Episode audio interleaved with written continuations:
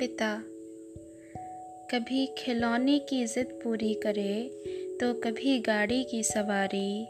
जेब में पैसा भले ही ना हो, पर चॉकलेट की आस हमेशा हो पूरी।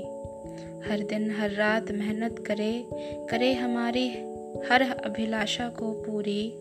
कभी कठोर, कभी कोमल हृदय और कभी रक्षात्मक बन, प्रेरित करे हमारी जीवन शैली